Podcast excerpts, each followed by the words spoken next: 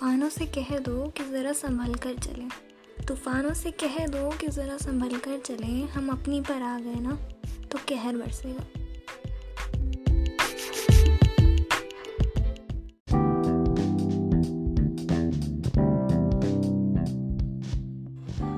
always seen people questioning themselves like why we are going through a lot. What's our mistake?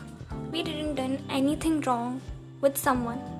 But realize one thing that bad things not al- always happen because you were bad, but sometimes because you were not realizing that you are too much good in someone else's story. So you need to realize when to stop being good.